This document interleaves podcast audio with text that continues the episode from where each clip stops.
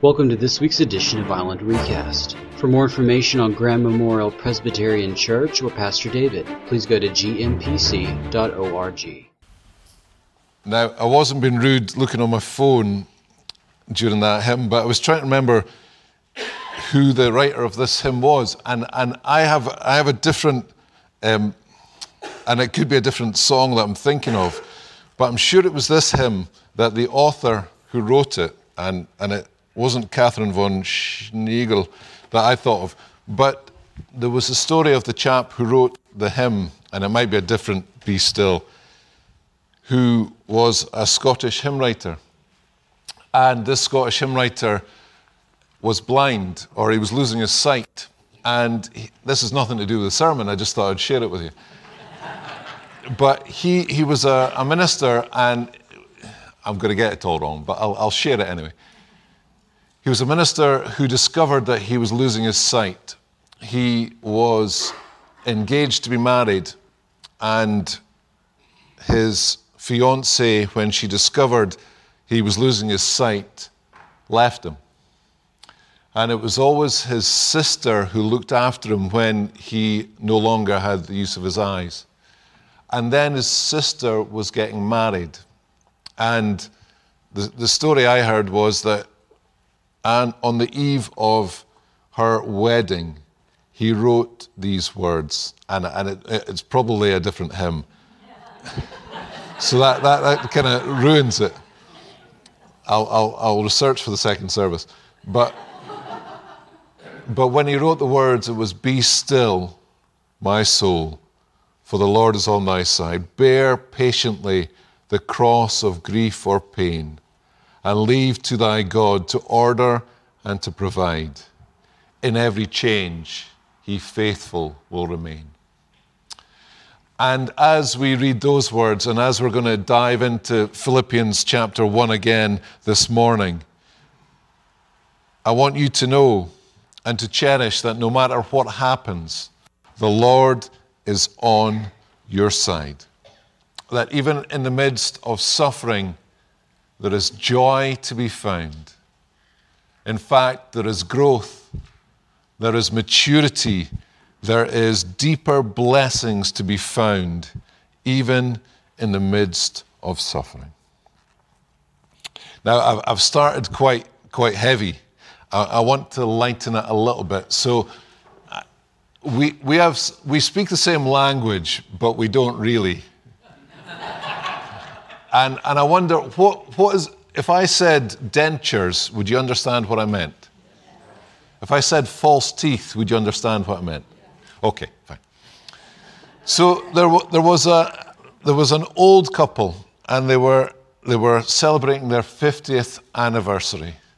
And they were sitting just on the couch watching the telly, and, and the, the, the lady said, do you remember when we were young, you used to hold my hand as we walked down the street or as we sat together? And so the, the old chap, he just reached over and he held her hand.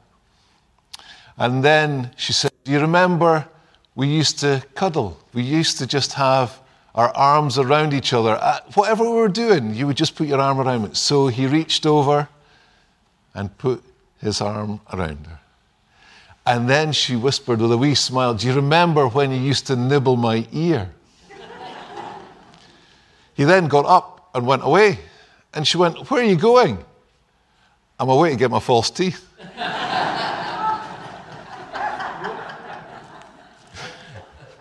I just needed to check. I just needed to check. So this morning, we are thinking about how, in the midst of it all, as we endure, as we stride on, as we soar, even in the midst of all that's going on, how we can bring honor to Jesus. Because nothing really tests our faith. I think the, the one thing, that, if you speak to people who are not Christians, the one thing that really stops them is how, in a world where there is so much suffering, can we believe in a good God? And we're not going to go down that road today because there's so much we could do. But we want to be thinking about how, in the midst, we can deepen our faith even in the worst times. Throughout history, people have given their lives for God. They've given their lives for their country. They've given their lives for their family, for their ideals, for their friends, for love, for science, adventure, compassion. People give their lives for many things. What would you give your life for today? Are you finding it hard to find hope today? Paul, in this letter to the Philippians, is in prison.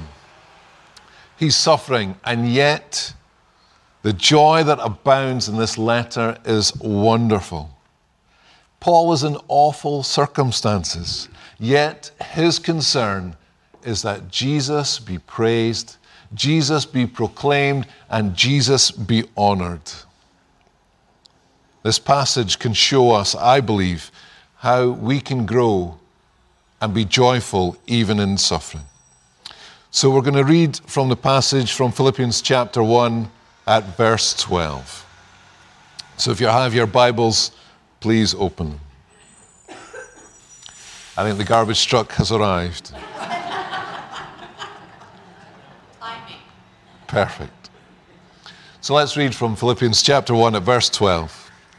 Now, I want you to know, brothers and sisters, that what has happened to me has actually served to advance the gospel. As a result, it has become clear throughout the whole palace guard and to everyone else that I am in chains for Christ. And because of my chains, most of the brothers and sisters have become confident in the Lord and dare all the more to proclaim the gospel without fear.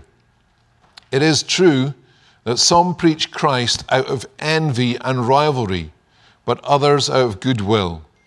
The latter do so out of love, knowing that I am put here for the defense of the gospel. The former preach Christ out of selfish ambition, not sincerely, supposing that they can stir up trouble for me while I am in chains.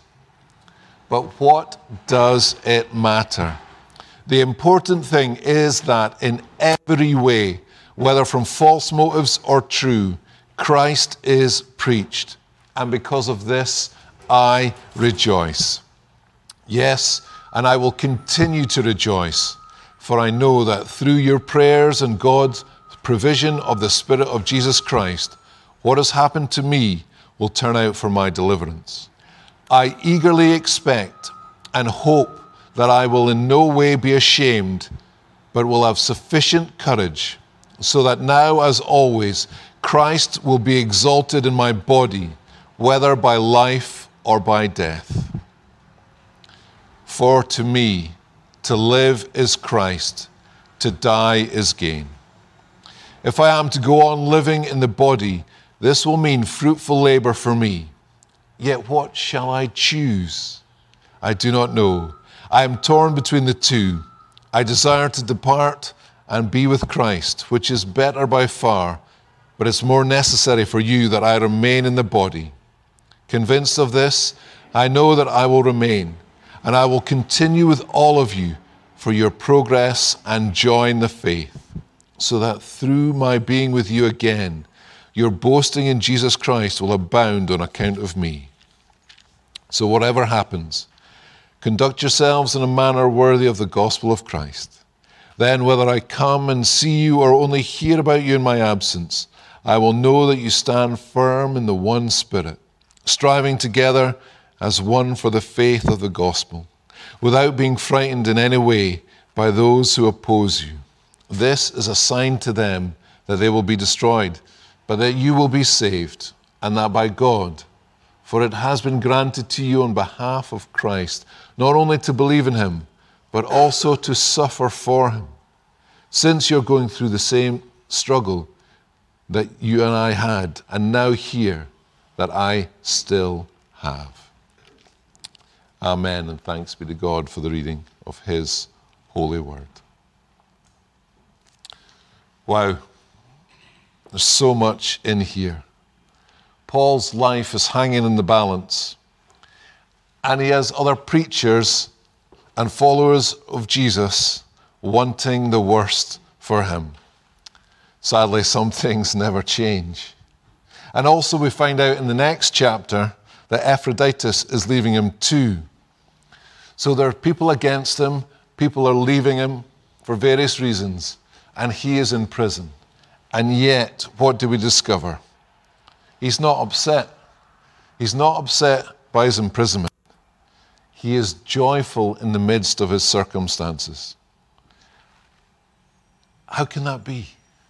How can he do it? Well, if he was living for himself, I think he would be filled with fear and discouragement. But because he's living for Jesus and his kingdom, his joy abounds. And this joy, this joy comes because he lives his life in service of Jesus. He's living for him, and all that happens, as long as Jesus gets the glory, then he doesn't mind. As he's in prison, we discover that the palace guards are hearing that he's in prison because of Jesus. Not only the prison guards, but also his brothers and sisters who are around him in Jesus, they're beginning to get confident because even though he is in that place, the word's getting out and people are beginning to hear of Jesus. And so they're getting more and more bold. And even his enemies, even his enemies are preaching Jesus. So even though they're doing it from wrong motives, he's encouraged because Jesus is being preached and he doesn't care what their motives are. We maybe do, but he doesn't because Jesus is being exalted. And these folks are not heretics. These enemies of Paul are probably sincere in what they're doing. They, they don't like Paul, they want the worst for him, but they're still proclaiming Jesus. So Paul is happy. He says in verse 18, What does it matter? He doesn't care what happens to him as long as Jesus is known. His life doesn't matter. Now, here's a question for you Have you ever been critical of another Christian? or here's another one Have you ever been critical of your pastor? We, if we're honest, hand to heart, admit that we've all done it, haven't we? We've been critical of other Christians. It might be the people who are on the telly, the TV, the ones who have got the big mega churches. We may think, oh, well, you know, we'd never do it that way. How dare they do whatever they're doing? Or it might just be the person who is at the front every Sunday. Or it might just be the person who's sitting two rows away from you this morning. What would Paul say? And, and think maybe about what Paul would say the next time you're away to be critical of another brother or sister in Jesus Christ. What would Paul say? As long as Jesus is exalted, what does it matter? What does it matter? As long as Jesus is exalted. Let's not be critical of each other. Let's build each other up so the kingdom will grow.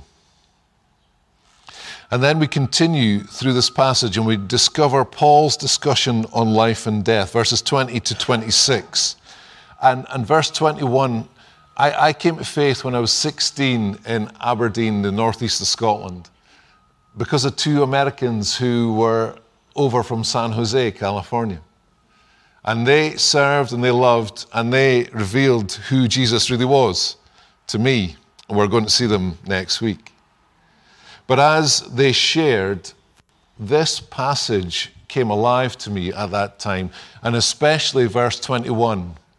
Verse 21, where it says, For me to live is Christ, and to die is gain. This is what Paul was facing in prison. And yet, for each one of us, it's, it's a reset point, I think. It's a reset point for you and for me where we have the worries of the world, we have the worries of our family, our work, whatever it might be. There is so much that is going on that we worry about. And yet, here is the basics to live is Christ. Anything beyond this world is going to be gain. Paul's choice would be death. Paul earnestly desires to go to be with Jesus, but he knows he needs to minister to the Philippian church and to all the other churches that he has founded and this new family of the followers of Jesus. They need him at this time.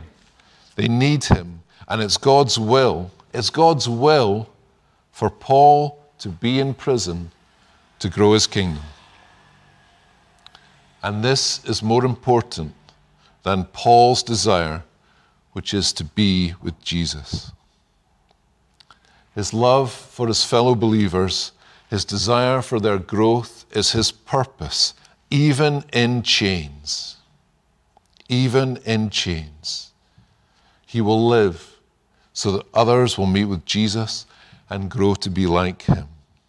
To live is Christ, to die is gain. Maybe you need to reset. Maybe you've lost your way. Maybe your purpose has got a little bit hazy in this, these last two years of kind of craziness.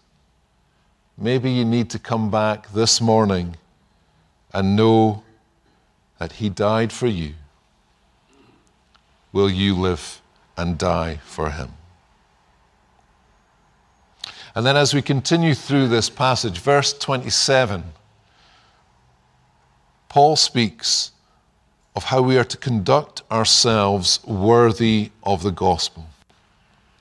Now, in another translation, if you translate this a little bit tighter, it actually says, act like a citizen. Act like a citizen of the gospel. Now, remember, Philippi was a Roman colony. They were part of Rome, even though they were 800 miles away.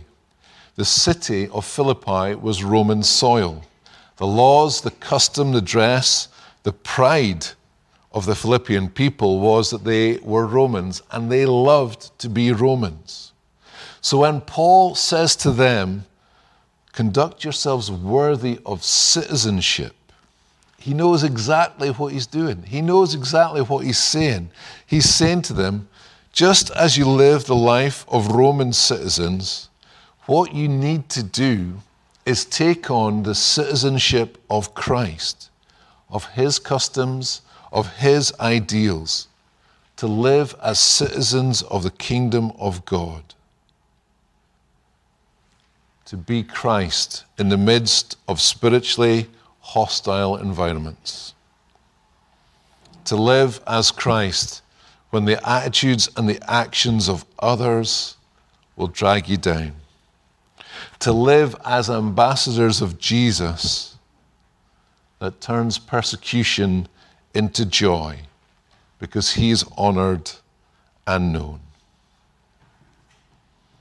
So, what is your purpose?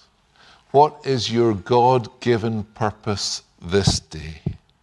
What is God calling you to do, even in the midst of your trials, even in the midst of your suffering? What is God calling you to? What is most important? God's will or your comfort? How does Paul's example help us today? And if you want some practical tips, they're, they're, they're, they're nothing new. Meditate on God's Word. If you want a passage, a chapter that you can chew through, Romans chapter 8, discover what Paul was writing when he says, Nothing will separate you from the love of Christ, in that wonderful chapter. But also worship, day in and day out, worship and serve. Often it's when you serve you're lifted out of your own troubles to help and grow. And pray and pray and pray. Discover afresh and anew what God is saying this day. I quoted one hymn writer, and, and, and I know that this one is correct. Henry Francis Lyte, he wrote, Abide with me Fast falls the eventide. And Henry was troubled with tuberculosis all his life. And at the age of 54, he told his family that he was going to quit the ministry because he felt he was close to death. And he preached his final sermon, and then that day he handed one of his family the words to the hymn, Abide with Me.